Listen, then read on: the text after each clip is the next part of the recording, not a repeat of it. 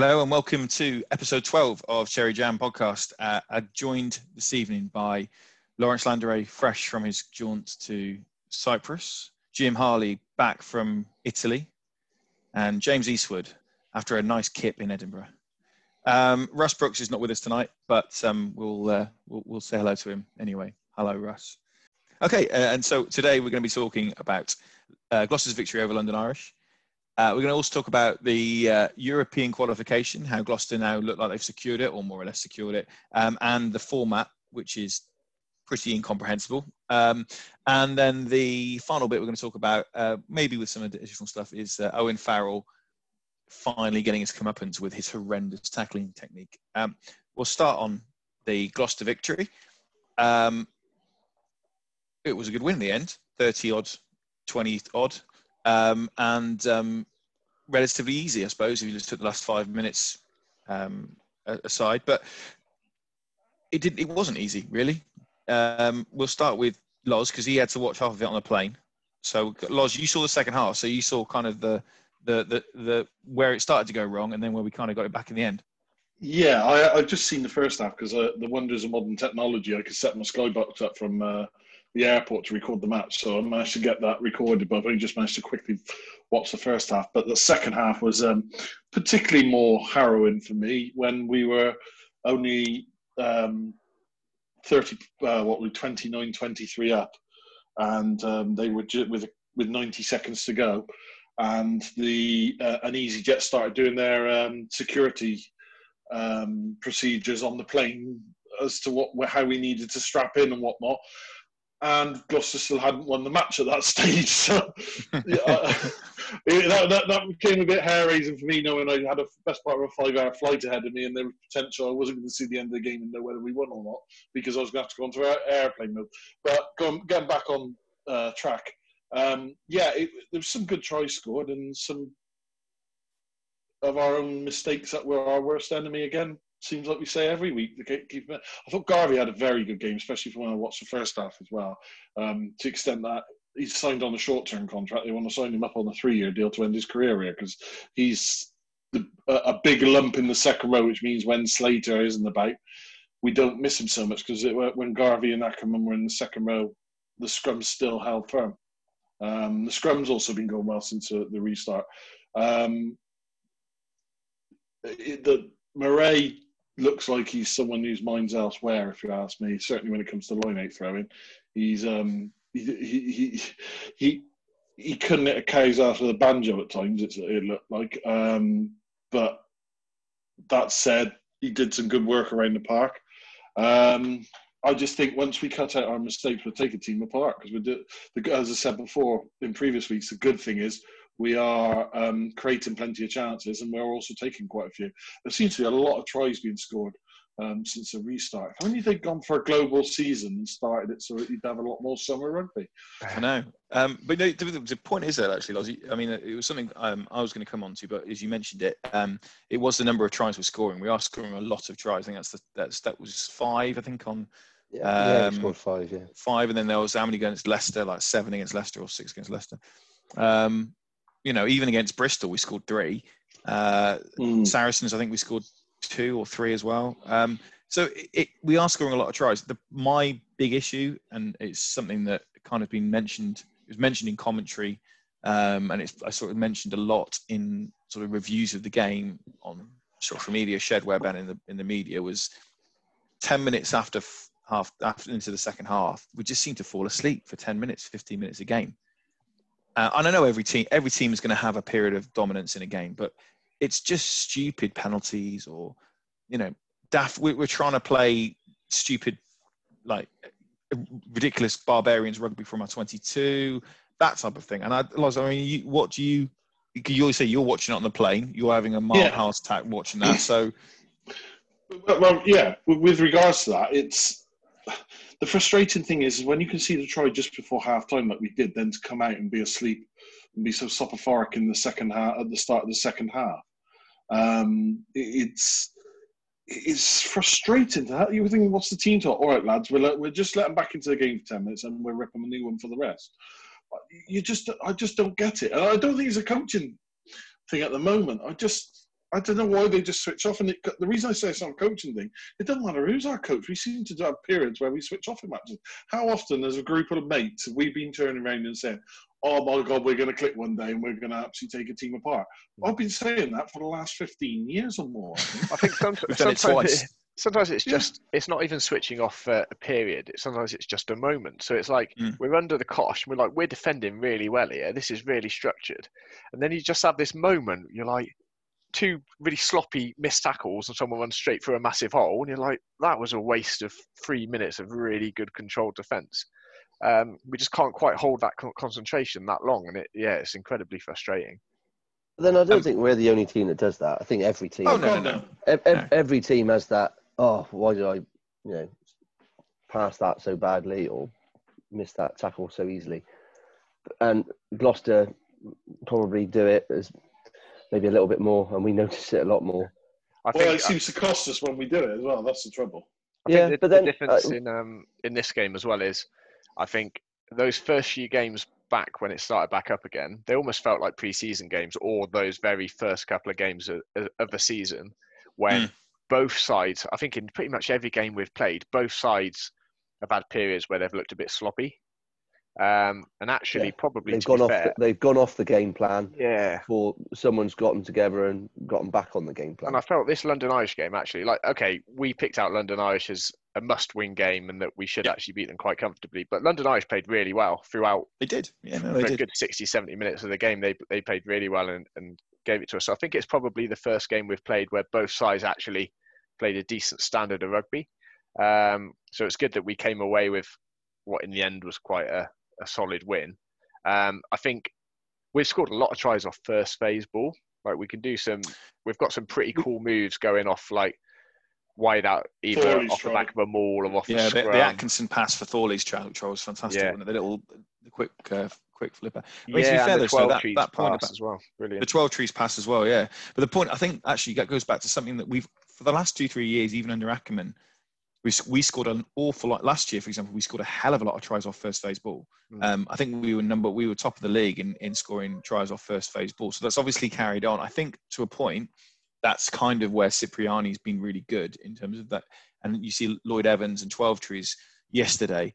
They are able to kind of copy what he does, where he can just pick. He they're looking. They may have like three or four moves to play off one yeah. uh, set piece, and they can choose as they're playing the as they're, as they're going through the play. So exactly. that's um, that's really encouraging. Yeah, and um, I mean, again, it's like how do you get Thorley, May, um, and Rees Zammit into things? Like yeah. when, when we did have those three, the player that's not on the ball is such a high risk. You can just see defenders; they don't know whether to step in, step out. They're they're lost, and the, the key thing is we get that balance right where we use them at the right time. We use them when they're on the back foot. We use them when we're in the right areas of the pitch.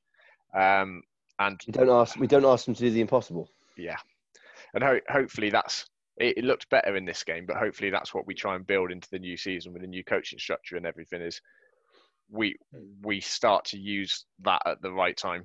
If anything, been, we, have had those strong backs, haven't we, for a little while? Yeah, now. yeah. And if anything, we've tried to force that issue. It's like that's our strength. We can play from anywhere. We can attack, but you've got to get that balance right there was an issue before May left, as it we did look like it was chuck it to Jonny May and hope that would happen. Yeah. We've improved a lot since that uh, in not just attacking structure, but in, in teamwork around him as well. We've got best, better players around him now. Um, excuse me. One thing I did notice today was you mentioned about the when to use a player and when not on the Thorley try. May tracks across and there's a threat that their backs are worried all the time about May getting it. And when when they showed a replay from the other angle, from Thorley's wing, looking from the shed side, looking into the, the attack, you can clearly see May tell Woodward when to pass the ball because I think Woodward's working hard like he did against Exeter. Remember on um, Ackermann's first game, he holds, yeah. holds, holds, and he almost should give to the winger, but thankfully made it himself. He's almost doing the same thing then, and you just see May shout, "Give it now," or something along the lines that will pass it uh, and he gives it because he can see that Thorley, from being behind where Woodward is, just that touch further back, you can see that Thorley's actually outside the winger and isn't going to get caught. Yeah. Um, so they are working. It does look like there's good. That's where Jonny May. Not only we talk, talked about his work rate previously, but just his uh, his experience and his class. You know, just to talk to the players around. Him. Also, we look quite organised at times when Banahan plays, from his experience too, with organising the defensive players. But touching on what Snowy said about getting them in the team, how do we get them in the team? Potentially get all three. I'd still like to see Rees Zammit on the right, Thorley on the left, and Jonny May at fullback. He's got more experience. They look for his quality and ta- a natural footballer that Rees Zammit looks. He does look naive at the moment at fullback, whereas Jonny May's played there before and has the experience, I think, to be able to do a better job. Yeah. Um, yeah. So long as he's not box kicking off his shin.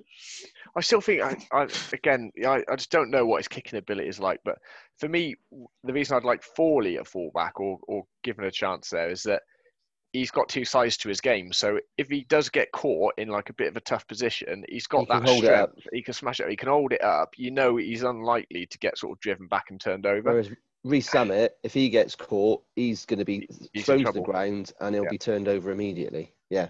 No, that's well, no, I think I think yeah, it's fair. But then Rees Zammit on the other hand has got some good feet and he's he's the quickest possibly in the league. yeah, Rees Zammit's also a big guy. He's a big he's, guy. Yeah, Rees Zammit is a bigger guy than you think actually when you see him. Yeah, yeah not compared to Thorley.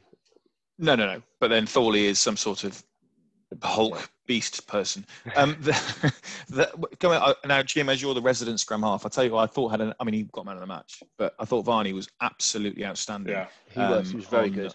Yeah, Varney did, yeah, Varney, he's having a party. Um, what, any any sort of things that you picked out particularly because you are the resident scrum half, so you, you, are an expert, yeah, obviously. Obviously, yeah. Um, I just thought um, not quite as quick as uh, London Irish. London Irish 910 were really fast, um, and he wasn't quite as quick. Um, so I don't know. Maybe he could be a little bit snappier sometimes, um, and a little bit maybe just organise. Is he was yeah. he was shouting a lot at some of the forwards, but I think uh, maybe he's used to shouting at the forwards and not shouting at the backs sometimes. I don't know whether um, I thought him and Evans played really well. Actually, they kind yeah. of it was heart in mouth quite a lot when they're doing all their magic in the midfield, about two millimeters away from the defensive line. Um, I thought just intercept City. That was that was just ridiculous. um, but twice it paid off with um, first phase try. So, you know, they've obviously been doing a lot of practice, and I thought it went really well. Um, there was, I think, was it was it three box kicks in a row he did, and it was the third one that got charged down and ended yeah. up being a bit yeah. of a mess. Um, so I think sometimes when things are going well, don't keep keep kicking it the same way. Um, you've got to mix your game up a little bit. But yeah, generally, I think it's just really exciting that we've got, you know, England scrum half who's out injured, and we're not particularly bothered because we've got it's funny you should say that because two other quality scrum halves. Yeah, I, I, was thinking because they mentioned about um, fight, uh, that Heinz is coming back from his um, calf injury. I was thinking with something like that, a niggly calf injury, that could just go again if he's rushed back too soon. And Varney is playing so well at the moment yeah. that we don't need to rush him well, back. I, I definitely think that's the case, isn't it? I think he pro- if if we needed him to play, he'd be playing and he might not be recovering. But because the coaching team are just going, well, what's the point? Give him another mm. couple yeah. of weeks. Yeah. I yeah, think I say about Varney. Sorry, go on, Sorry, I was going to say, I think that the thing we have missed from Heinz is his leadership at that nine position, like knowing when yes. to slow the ball down, when to go. Um, in pure scrum half play, I haven't got any issue playing Varney, but I think that is a really key leadership role that Heinz has developed massively over the last couple of years. Yeah, no, I agree with that. I mean, the, the one thing I, I, have noticed with Varney, and something Varney and Simpson do actually, that Heinz doesn't do as much, it's not his natural game, but um, in the same way that Chris Ashton does this, he tracks every pretty much any move. He's tracking between the goalposts. Um, so he's always on an offer as a, on offer for um, an inside ball, and you see that both Simpson and Varney are scoring try. I mean, Varney's what three and three now, I think, or three, four and three or something.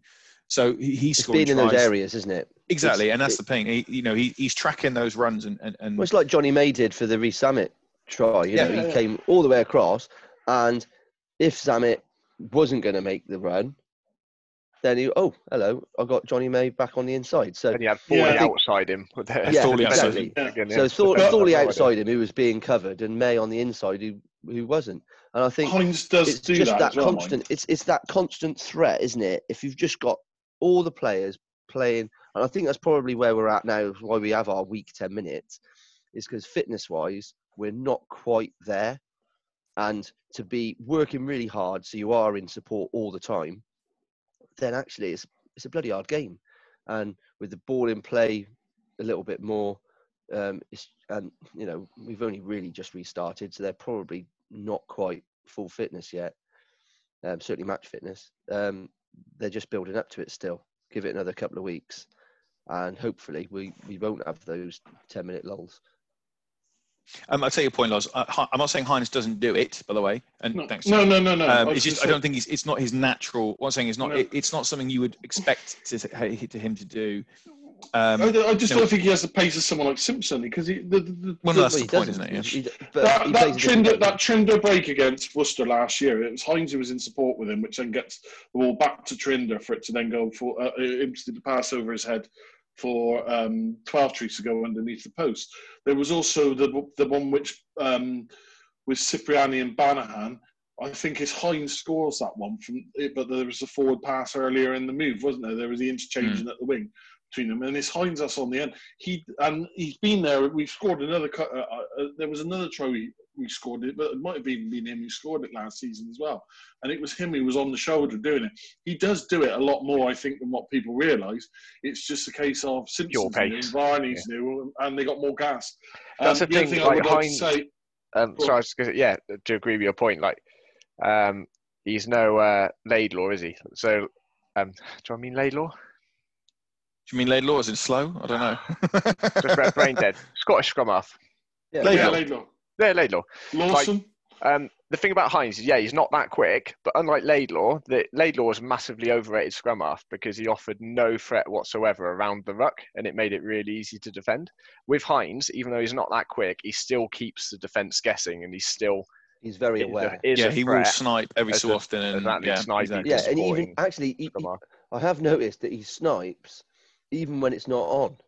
You know, even when the gap is not big enough for him to go through, he'll have a go just to keep him honest. Yeah. Yeah. And and Yeah. actually, he, he knows he's not going to make it through. He knows he's just going to set up another couple of rucks. But by doing that, he just brings that defence. The bodyguards just brings them in just another little bit, which then gives the next play, you know, the next couple of phases a bit more space. Yeah. Um, one other player that um, we'll, we'll sort of finish off the, the Irish game in a minute, but one other player I wanted to just mention, who again has been excellent since the restart, and it seems to be a bit of a find, is um, Stanley, the prop.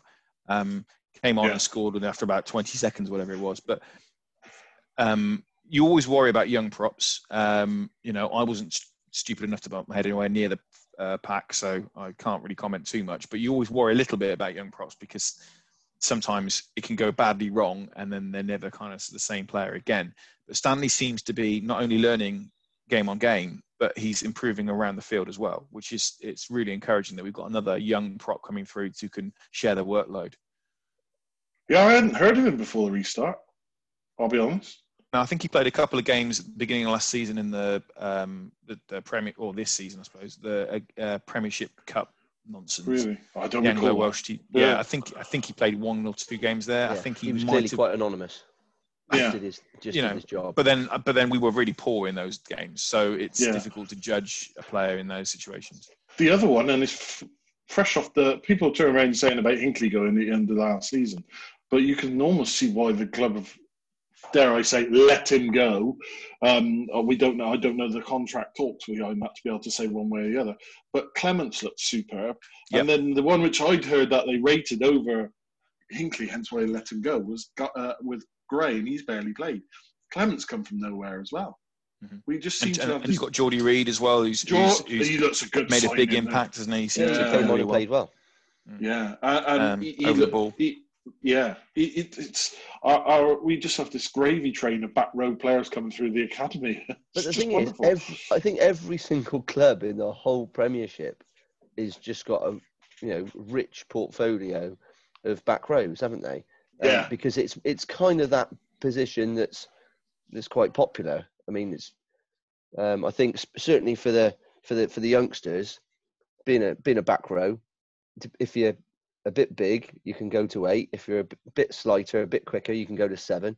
And as your body weight and physical sort of changes, as you start your journey through professionalism, you can move around a little bit in that six, seven, eight axis as well.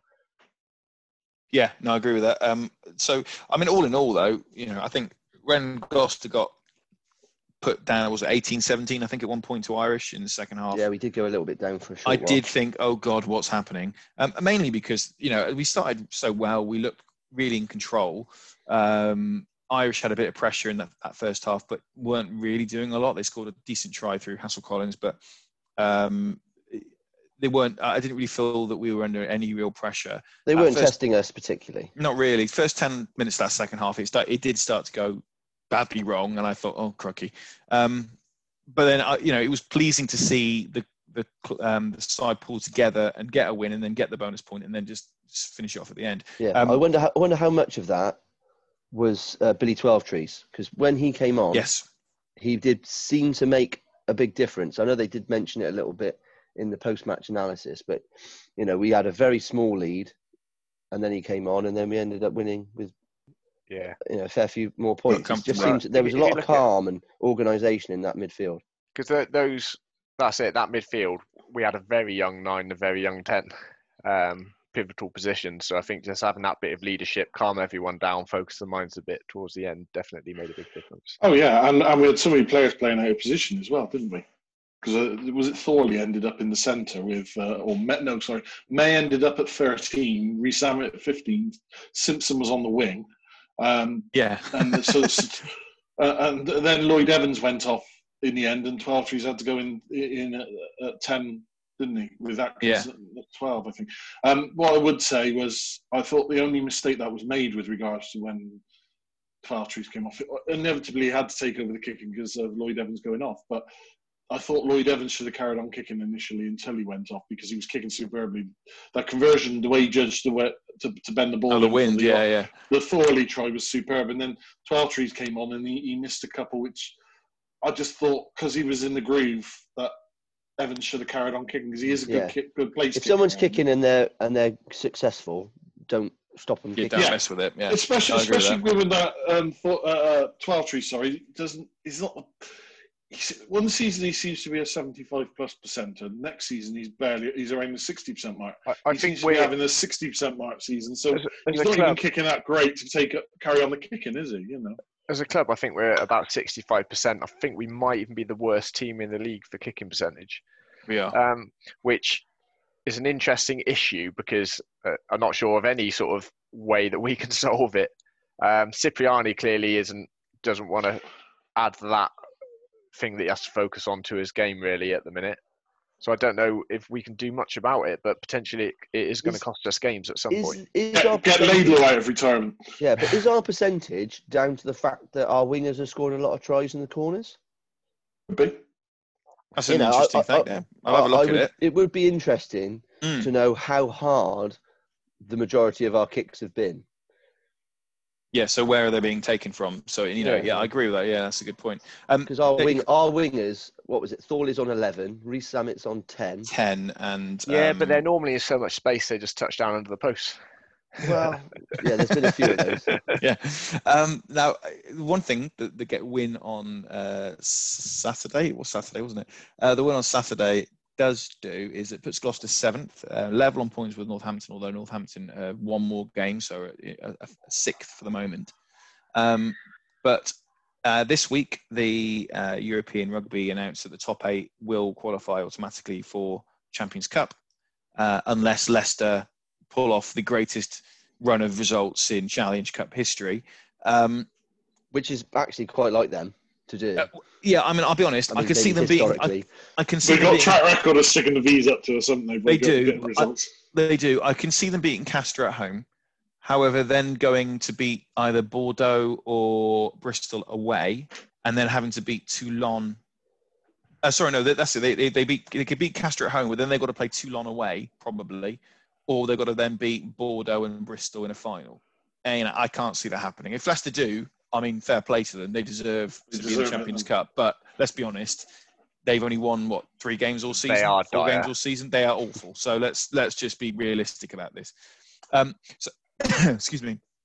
So the the bit we're going to move on to now is, funny enough, the European Cup, and um, the format that they're going to try next year for one season only, and its total utter incomprehensibleness.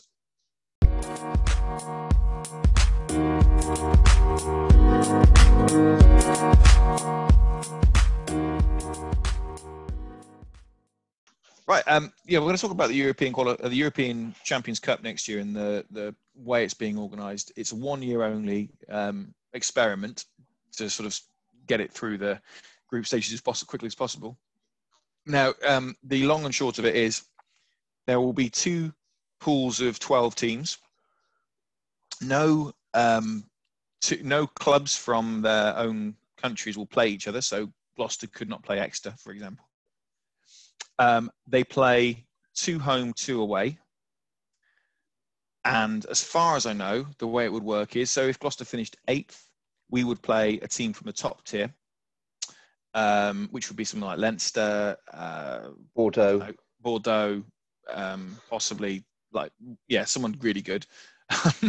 uh, if we play, finish sixth, we would then play a team of equivalent um, in France or in in uh, top 14 and obviously we can't really finish top four, but it will be the reverse for us there. Um, that's about as basic as I can get it because it does get a little bit more complicated because then the top four, no, top eight, I think, um, or top four in each pool, then qualify for a quarter final, which home is a two-legged Yeah. home and away, two-legged affair which I like Yeah. that. I think that's a good which idea. is interesting. But I mean, yeah, it's a weird one that one. And then you've got um, a semi-final as normal, and then a final. The um, f- uh, fifth to eighth in the two pools, they qualify for the champ- Challenge Cup Challenge Cup. in a in a round of sixteen, and then we'll just play on um, as as they would do normally, just one-legged affairs, I believe. Um, what do we think of it? It is a bit convoluted and complicated. Um, it, I suppose the one advantage it does mean that if you're say seventh, there is something, and you can get sixth or fifth. There is something riding on getting into that fifth place rather than just qualifying for the sake of qualifying. Yeah, because the, the tiers are based on this year or in France, you know, because they, canned the season early. Yeah. It's based on rather than the normal way that the tiers are done for Champions Cup pools. It's kind of historical, isn't it? So Yes. it goes back three or four years. Um, so teams that haven't been in it haven't got the points and are therefore a lower tier, but they might actually be quite handy.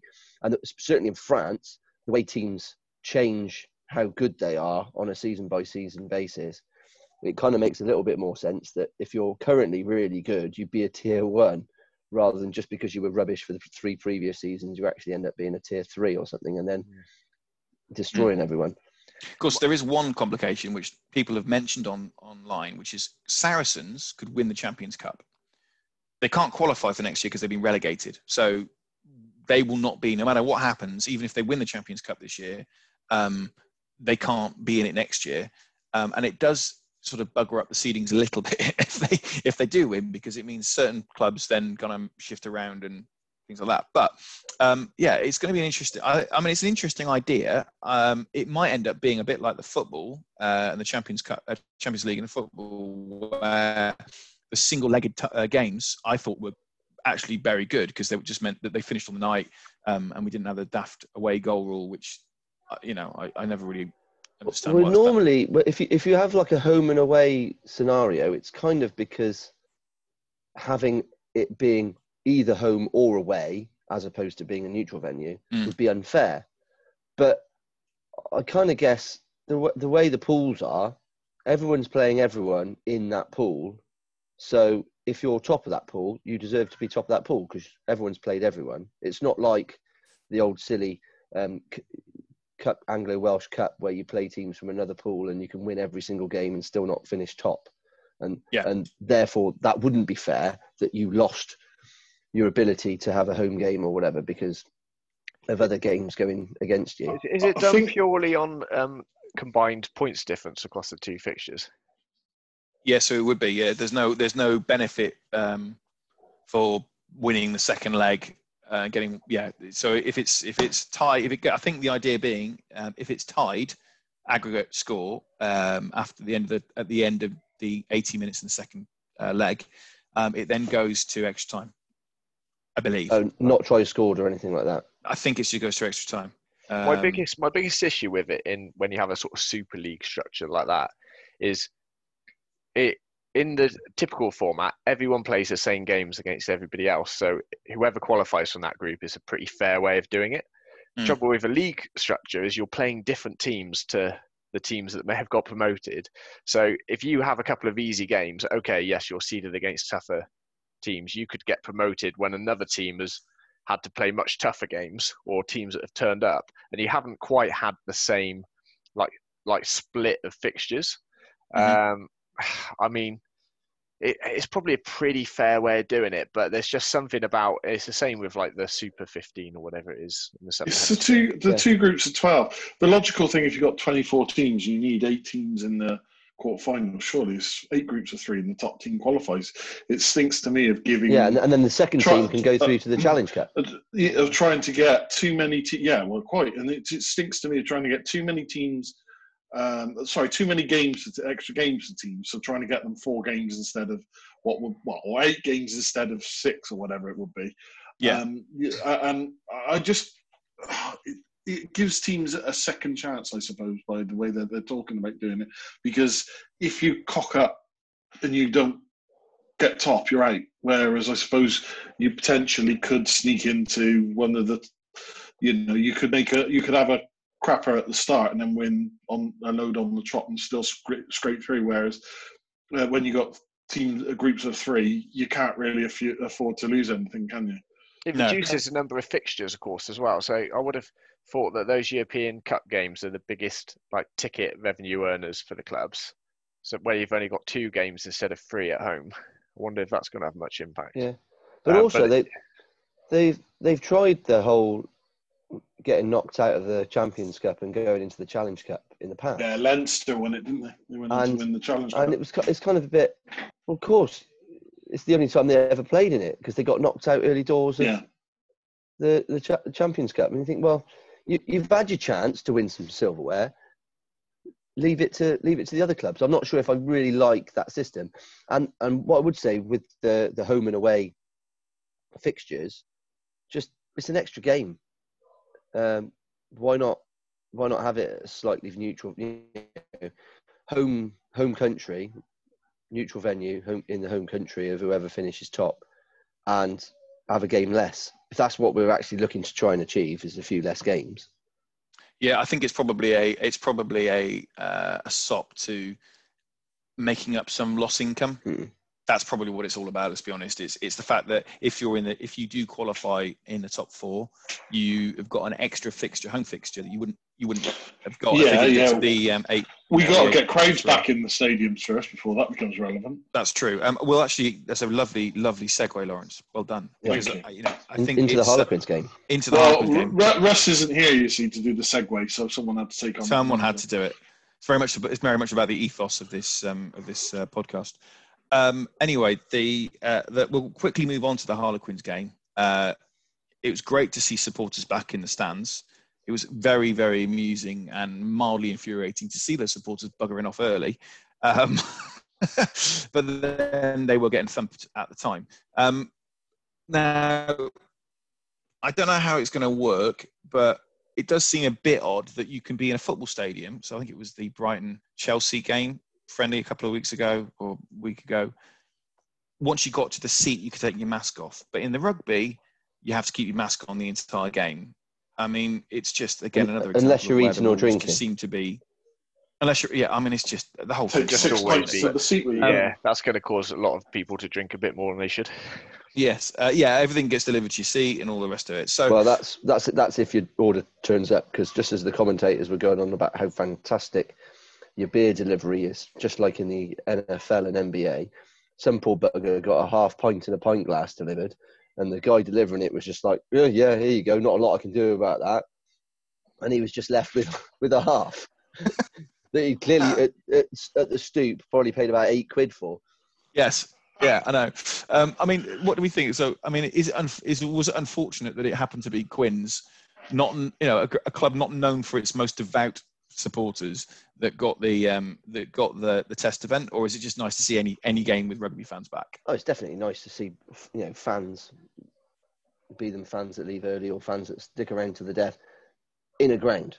I think they didn't have the canned noise, and it made a bit of a difference. Mm.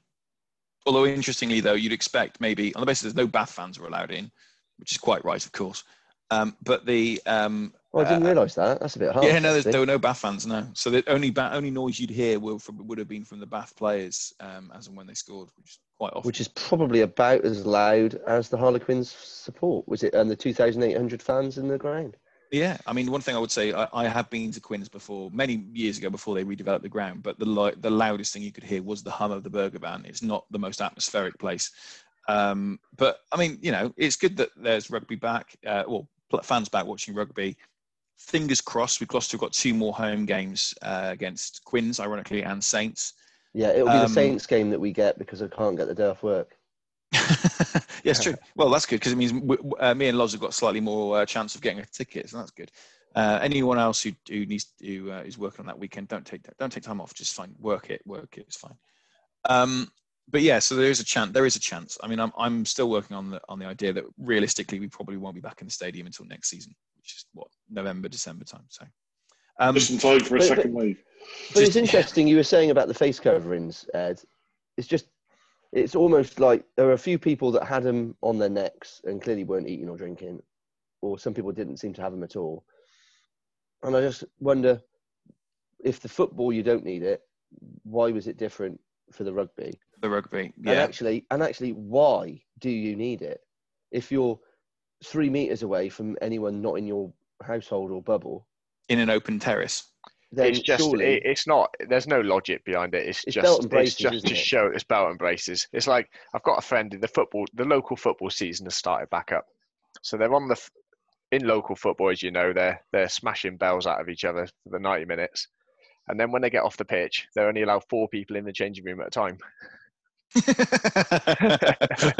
I, but I was watching I was watching um, extra preliminary FA Cup game on because I'm that sad uh, on I think it must have been Wednesday, and um, it was brilliant. It was a ground. It was I think it was Main Road FC. I don't know who they were who they were playing, but anyway, the point was their normal crowd's about thirty, and they had about three hundred and fifty people turn up because it's just some sport to watch. That's the level, which is quite ironic. Uh, you know, I think they were thinking, oh, there won't be that many people turning up for this, but yeah, 350 people turned up. Um, anyway, we're going to move on now um, to. Uh, Can I just say one thing? Yes, go, mate, please. I, have just I've just been in an airport and spent five hours on the plane. I've had a mask on for that seven hours. It was no hardship. People are moaning about masks.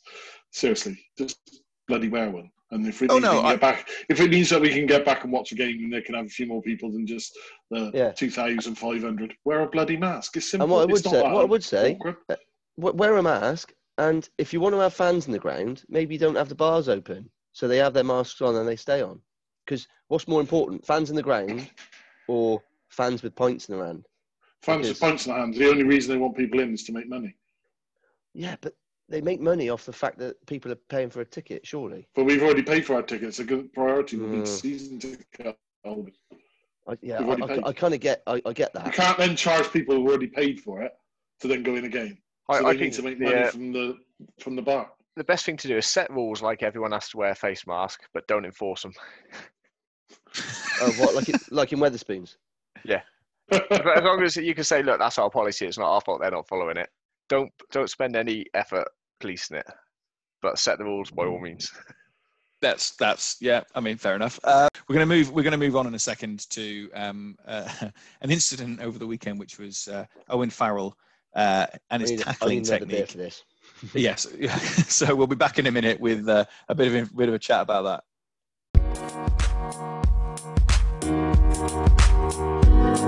that.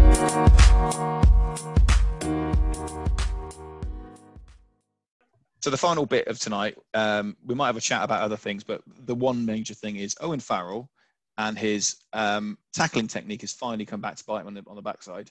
Um, he's routinely over the last three or four years got very lucky. Um, I mean, I can think of there was one incident against South Africa in a in a autumn international about two years ago where it was an absolute stonewall red card, and he got away with it. Um, and um, somehow managed to England managed to win. But on uh, Saturday, uh, Sarries versus Wasps, he basically clotheslined in uh, the fashion that some WWE wrestlers would have appreciated. Um, the I think it was the Wasps nine, um, and just obliterated him. Um, what's interesting about this is that Saracens have got a Champions Cup quarter final in two weeks. England have got the last bit of the Six Nations, and then the um, sort of friendlies against Japan or Fiji or I don't know who they're playing now. Um, it could be quite a big thing this for Sarries and for Farrell. He could get quite a lengthy ban. What do we think? He should get a lengthy ban. Snowy, go for you. Do you think he will um, though? I I, I Realistically, think there's a, there's a, reasonable chance because it, it's bad enough that it's a good opportunity to set an example. Um, you know, yeah. there, there isn't anyone that can watch it and say uh, the player ducked under it or he just timed it wrong or anything. It was a reckless swinging arm that ended up being a, a shoulder basically to the head. Um, so yeah, I, I don't know what the trouble is. Of course, they're limited by the stipulations. I'm not sure if there's an unlimited ban for something like that, or there's a max 12 weeks, or what the the remit is. But I'd expect he'll be at the top end of whatever sanction they're allowed to give him. Yeah, I think the probably what they normally do is they look into the if, the incident itself. So were there any mitigating factors? No, there wasn't. No. Um, what was the severity of the incident? Really severe. But then they look at things like, you know, did, was he was he nice and polite when he did the hearing? They normally take a week off of that. Past, um, past, um, past. You know, what's his past? You know, all right, we, we we made the point about the fact that his tackling technique is at times dreadful um, and very much on the limit, but he hasn't been banned. Um, I was just saying, he's got away with it. This is still a first offence. It could, yeah. I mean, it's probably his first offence. So realistically, he's probably going to get away with maybe four weeks. Probably. I mean, that's my that's my guess. That's my gut feeling. Four weeks. If he gets anything more than four weeks, yeah, five weeks down to six, I reckon. Say four weeks is the beginning.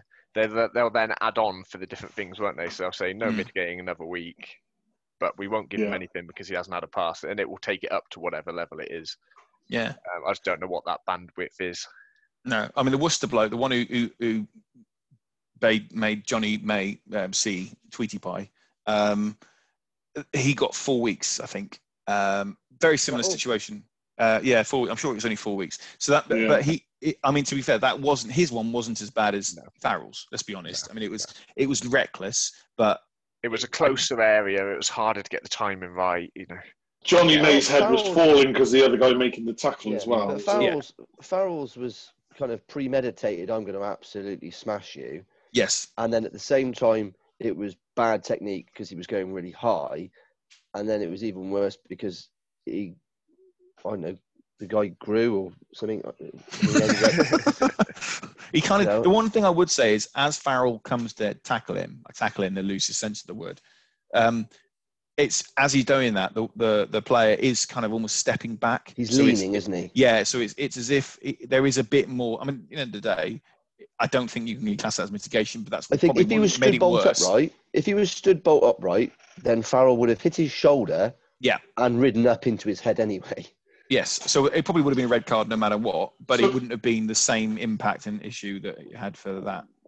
With regards to it, uh, one thing which struck me, I've only very briefly seen it, but I did see that um, Mark McCall had turned around and said, I only saw it live. I haven't seen any replays on it, so I can't comment on it at the moment, which tells well, you how just, bad it was. Yeah, he just didn't want to comment on it, did it? Yeah, he did, that tells you how bad it is. He doesn't want to comment on it. That's also known as the Wenger defence. Yeah. no, but he says I only saw it live rather than I didn't see it. Oh, sure. Um, he says, but so he, he what he's saying is I haven't had a clear clear sight of what's happened. What he's saying is, oh yeah, he's he's not good, is it? That's what he's basically saying there. No. Uh, there was one amusing thing I just see that over the weekend. So uh, Andy Goode waded in as he would do because you know it's Andy Goode, um, and uh, made a few comments, and there was a few responses by ex Saracens players. Uh, and then what was quite funny on the Twitter, if you if you do go onto Twitter and, and see the original tweet, is then people have literally just gone through every YouTube video of Andy Goode being a bit of a dick, uh, including when he um, including when he gets sent off at Leicester for um, Worcester. Uh, I think it was his first game back, and he, he like tries to kill Jordan Crane or something. Um, uh, so there's there's lots of those. So um, uh, it's a very enjoyable thread if you want to see Andy Goode looking like a dick. That's quite fun. Um, there's one other thing I wanted to kind of touch on. So we're, we're pretty much agreed that he's probably going to get a decent ban. Hopefully, it's going to be about ten weeks, isn't it?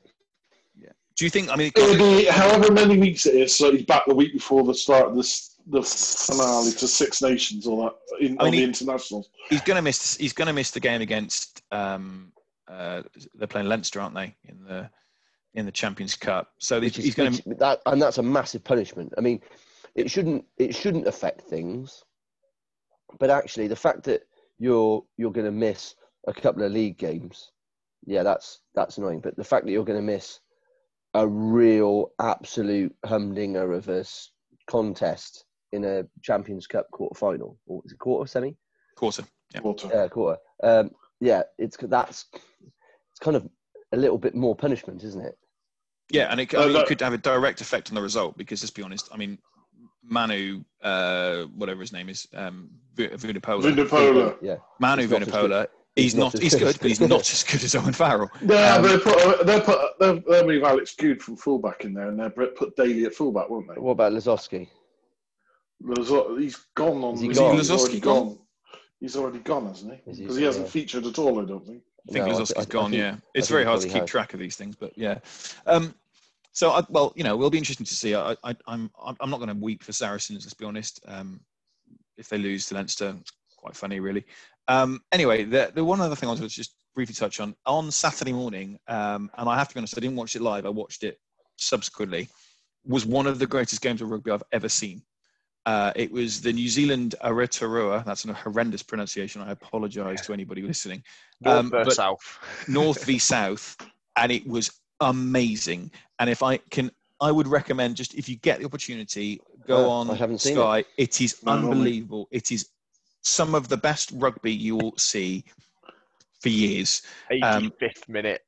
85th minute. Whoa, whoa, whoa, whoa, whoa, yeah. whoa! No spoilers. Spoilers. Hashtag spoilers. Yeah, but this was, to give you an idea of the quality we're talking about.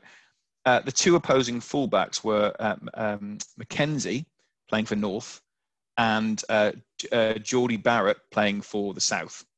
Uh, the North had um, uh, Perenara at nine, and they brought on Aaron Smith. they had Beauden Barrett at ten. I mean, it was just it is honestly the it, it's basically the old New Zealand probable versus possibles. It's just the most obscene amount of talent you've ever seen on a rugby pitch, and incredible, incredible rugby. So I'd recommend even even more talent than uh, sort of Shedweb versus cherry pickers. I mean, it's it's a close one. It's a close one. I mean, who can ever forget the the dazzling twinkle toes of um, uh, Andy T? Uh, no. no. no, no, no, no, no, no. No. Or, I mean, let's be fair, our good friend Russ Brooks um, having to track Ian Bolshaw is one of the funniest things I've ever seen in my life. Uh, only to find only to find John Goodrich on the outside. That was nice. Um, uh, and other people, I mean, that, you know, we could go on for hours. Oh, Gareth Barmer having to have um, tampons stuck up his nose. Two. Two tampons stuck up his nose, yeah. Yeah, one up each nostril. Because yeah, Pete Buxton nailed him well and truly.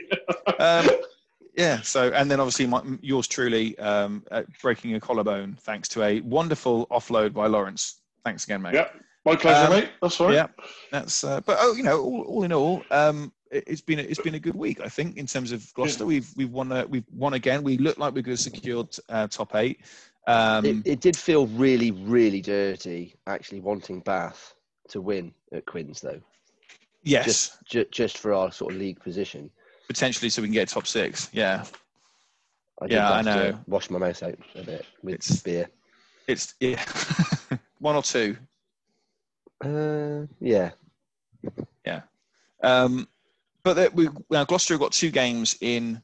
Um, well, we've got a game this midweek against. Yeah, Wednesday, Wednesday's Exeter, isn't it? Yeah, Exeter away. Which, six p.m. I, six p.m. Uh, which I'm not. I think is it six p.m. or half five? It might even be half five. Oh, six, I think. It better be six because um, I've got some. I've got some work until ten to six. um, but let's be honest. I don't think unless Gloucester, I, well, no, they're not going to win, are they? Let's be honest. Um, let, let, they, they will. They will very sensibly send their academy mm. and then just have a first 15 against Quins because the, why would you not? Yeah, because the Quins game is. Really, yeah, even if we set the first team down, we realistically we're not going to. We put that ex, well, what was it? Bristol's pretty much their strongest team, and Exeter's um, seconds, and Exeter beat Bristol. Uh, yeah. It, the know, is, it's not about. It, it, what's the point in set, making any effort of trying to get yeah. any points there when they got there's far more attainable points against Harlequins and Northampton coming up. But but also it's winning against Exeter. Let's say you get a five point win, great you stop them getting any points, that doesn't make any difference. But we get a five point win against nil to Quins, that means that we're now a real nice gap from Quins, doesn't it? So it's it's kind of a it's like a it's double points when you're playing against some a team that's right next to you in the table. Yeah, who have Quins got? Um, That's exactly what I was about to ask. Because I don't have it to my it's ready to for to to I'll have a look. fingertips, but I'm just having a quick look now on the BBC. But I mean, so we've got Exeter, I say Exeter on, on Wednesday, and then then we've got um, uh, Quins on the Monday. Um, so it does. I mean, let's be honest, that does ha- have a bit of an impact because Northampton means, have got Bristol on Tuesday. Yeah. At Bristol. Yeah. Uh, uh, so uh, Quins have got Irish away. Got Irish. Yeah, Quin, oh, Quins have got Irish, and then they've got Wasps, and then they've got Sale, and then they've got Leicester. I mean, I think the Quins game though. So if you think about what, so Quins on Saturday against Bath, they they had a fairly strong lineup. I think it's pretty much their strongest lineup. So you'd imagine they're going to have to rest a few for Irish. You know, I'm looking at it now. So Quins on on, but, they might not Bath, want. They, had, they, they might not. No, they might not want to, but they're going to have to rest someone uh, against us then potentially. Yeah, it's weird, isn't it? Because you've got and Mike Brown. So Mike a, Brown, it's kind Chris of a home game because it's at the Stoop, even though it's Irish at home. Um, yeah. Who uh, are fans allowed into that one? Don't know. I honestly don't know that one. Um, but we've got so the Quins lineup on against Bath was Mike Brown, Chris Ashton, Joe Marchant, Ben Tapuai, Nathan Earle, Brett Herron, who is I think you can, we can all agree was it isn't their first choice ten, uh, Danny Care, and then Joe Marler, Scott Baldwin, Simon Kerrod, Matt Symons, uh, uh, Glenn Young, Chris Robshaw, Will Evans, Alex Dombrandt. That's a fairly strong, strong yeah. lineup. Um, they're going to have to rest players either against Irish or against us. It's a Marcus Smith now, from a full strength team, pretty much, isn't it? See, yeah. You know, I, I might be a bit, I don't know, I might be a bit hopeful, but you would think if Quins are playing Irish basically at home and Gloucester away, they're going to think they're, they're more likely to win the Irish game at the Stoop. So stack that especially because Irish have just played us with pretty much a first 15. Yeah. So you'd think they're in the same boat. So there's a good chance that they might try and rest players. I would, oh, I don't know. It's, it's, I mean, it's a real, real tricky one for DORs, isn't it? Because yeah, they're they're kind of damned if they do and they're damned if they don't. Because you know, you're very much stuck behind. You are stuck between a rock and a hard place because you've got to look. I mean, regardless of what some DORs are doing, I think we can safely say that Gloucester are looking after player welfare. You know, Cipriani wasn't even in the 23. Uh, Didn't he have a knock though from the other day? He did, no, but no, then he just got married. He got. A, oh well, there is that. Apparently, he has got secret, married, yeah. didn't he? Yeah, that's the yeah. Apparently. Yeah, so he was um, on, a on a honeymoon to Bognor Regis or something. um, but yeah, so um, yeah, congratulations, Danny, as well. Well done. Yeah, um, congratulations. Um, the but yeah, I mean, let's be honest. I think Gloucester probably have been the mo- have been one of the more sensible clubs in terms of the way they've handled the the fixtures. Uh, Sale seem to have just not cared. Um, that's the impression I get. and that will be very interesting because Sale are quite likely to finish uh, top four. I would say they're pretty much to guarantee top four um, now, aren't they? Really. So it'll be interesting to see what their players are like come the end of the season, mm. and they've got to play a knockout game, whether they're Against absolutely Exeter. done in. No, they're or... second at the moment, so like. Yeah, yeah I mean, Bristol, yeah, but Bristol, Bristol better. Mm. You know that that's that's that's that's going to come down to uh, winning on uh, you know home games and, and who's got more home games and things like that. So I, I was I, I, fancy Bristol to finish second, um, but you know, you never know. It, it, it's gonna it's it's quite close. It's quite close to the top actually. If you look at it, there's only. There's I think as well. Bristol, Bristol have got a Challenge Cup potential. You know, they do. They're, yeah. Well. So I think Bristol will. I think they'll do quite well. I think they're they're going to have that Challenge Cup. I think they're going to really target that, and I think they'll probably go into a final, potentially a final against Exeter, mm. and be in top form. So I think if it is an Exeter Bristol final, I think that could be an absolute classic. Annoyingly. Mm, yeah. but, uh, but then, yeah. but then, of course, we, we we might be having all these conversations that we had with Saracens all over again. You never know. You never know. Um, right, Snowy. Is there anything else you wanted to say before we go? Because you've been quite quiet this bit. Ah. no, I, I, um, I, I think well, we're always in a position now where because it's top eight, European should be quite comfortable. Um, I think now that they've announced how the seedings and stuff are going to work, there is some incentive um, to move on up if we can not face those top European teams when we get put into that league. Um, but now I think the key thing really is starting to build, like, identify this team under the new coaching structure so that when we go into the new season, we hit the ground running. So, yeah, that's what I'm hoping for over the next few games. Yeah, I agree with that. I mean, looking at the league table, realistically, it is a battle for top six uh, with Northampton and Quins. Um, yeah, I think we're we're nine points behind Bath. We aren't really going to be able to catch them, unfortunately. So with only they, they don't, they're, they're, they're, they're also playing way too well. They look the Exeter obviously are the form team, but they're, they're they're right up there as well, and they actually look really good as well. Yeah, yeah, they do, and um, I think I think one thing I would say before we go is, um, you know, I, I I'm watching. I'm watching most of the games, and the two teams I think who are looking particularly good at the moment are uh, Exeter and Wasps. Um, the rest of them, you can see them doing well, but you can also see the they've they've, they've got a bit a bit of fragility. Um, yeah, Sale, you know, you, Sale have kind of they were playing fantastically, and are they on the turn? Are they starting to get tired? I don't know. Yeah, it feels like um, Bristol can they can turn around bad situations that they're getting into. Like they're I'd, a confident I'd side. I'd be enjoying supporting Bristol at the minute if I was a Bristol fan, which I'm definitely not. No. On that amazing bombshell, well done, Snow. Um, we'll leave it there. Um, thanks very much, guys. Appreciate it. Um, and again, I'd like to just to reiterate a, a, big thank you last week um, for uh, for Jim and Loz for dialing in while abroad. Snowy, you don't get that thanks because you fell asleep. Um, I had I had cycled 350 kilometers a day before. Just saying. The day before. The day before. The day Jim, before.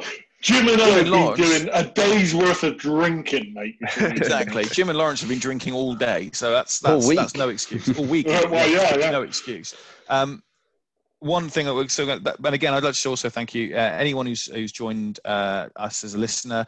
Um, please do keep sending in ideas uh, uh, and um, things for our, our, chats. Not that we're um, running out, of course. Not that we're running friends. out, but we're very much running out. Um, so one of the things we are actually going to be doing in the next couple of weeks is we're going to be talking about players that have um, have failed to deliver or have never really lived up to expectations. Um, now we've got a few ideas. Um, I know that one, oh, two of us. Uh, that's funny you should mention that. Actually, I was just reading um, that. Um, what's his name?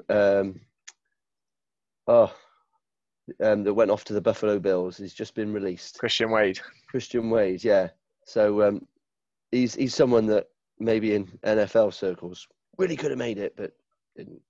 No, but that's because he's only played NFL for two years, and the guys he's up against have played it for the entire lives, so it's understandable, really. I thought he was um, on a freebie again this season. I think he might be. I think he might be. I think it's yeah. I think that they're on these contracts. They they are guaranteed like two three years. Yeah, yeah and I think next year is the one he has to um he has to make it. But yeah, going back to just things. So we've got a few ideas of our of players. Um, people like Chris Patterson, um, for example. Uh, but if there's anybody else you can think of, so people that may have gone from the mists of time, you know, people like you'd like to us for to talk about, please do send them in.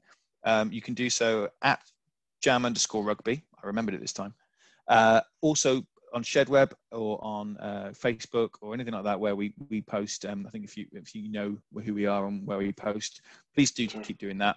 And then um, we'll try and get it in and get your comments in as well. So um, on that, thank you very much, everybody. We'll speak again next week after the, uh, well, it'll be before the uh, Quins game on the Monday. We're going to record on the Sunday. Yeah. Uh, or do we want to record on the Monday? Do you want to, should we record on the Monday? We'll do after the Quins game. Yeah, do it straight after. Makes Let's sense. do it after the Quins game. That's great. So just means I've got. We could be really angry. We could be very angry. Two defeats in a row. Oh no! Or two of the greatest wins in Gloucester's history. Four in a row. That's what we're going to go for. Loz is looking disgusted by this, the thought of having to record on a Monday evening. Um, oh yes, I, I start work early, don't I? So it's, it's a. What's his drinking evening Mondays? no, it isn't. It's the one. it's the one he does. It's, it's the sobriety note. That um, right. Okay. Well, we'll do that. We'll record it on the Monday, so you'll get you'll get two games worth of uh, of analysis, um, and um, yeah, hopefully, hopefully it'll be positive uh, rather than negative. Thanks a lot, guys. Cheers, guys.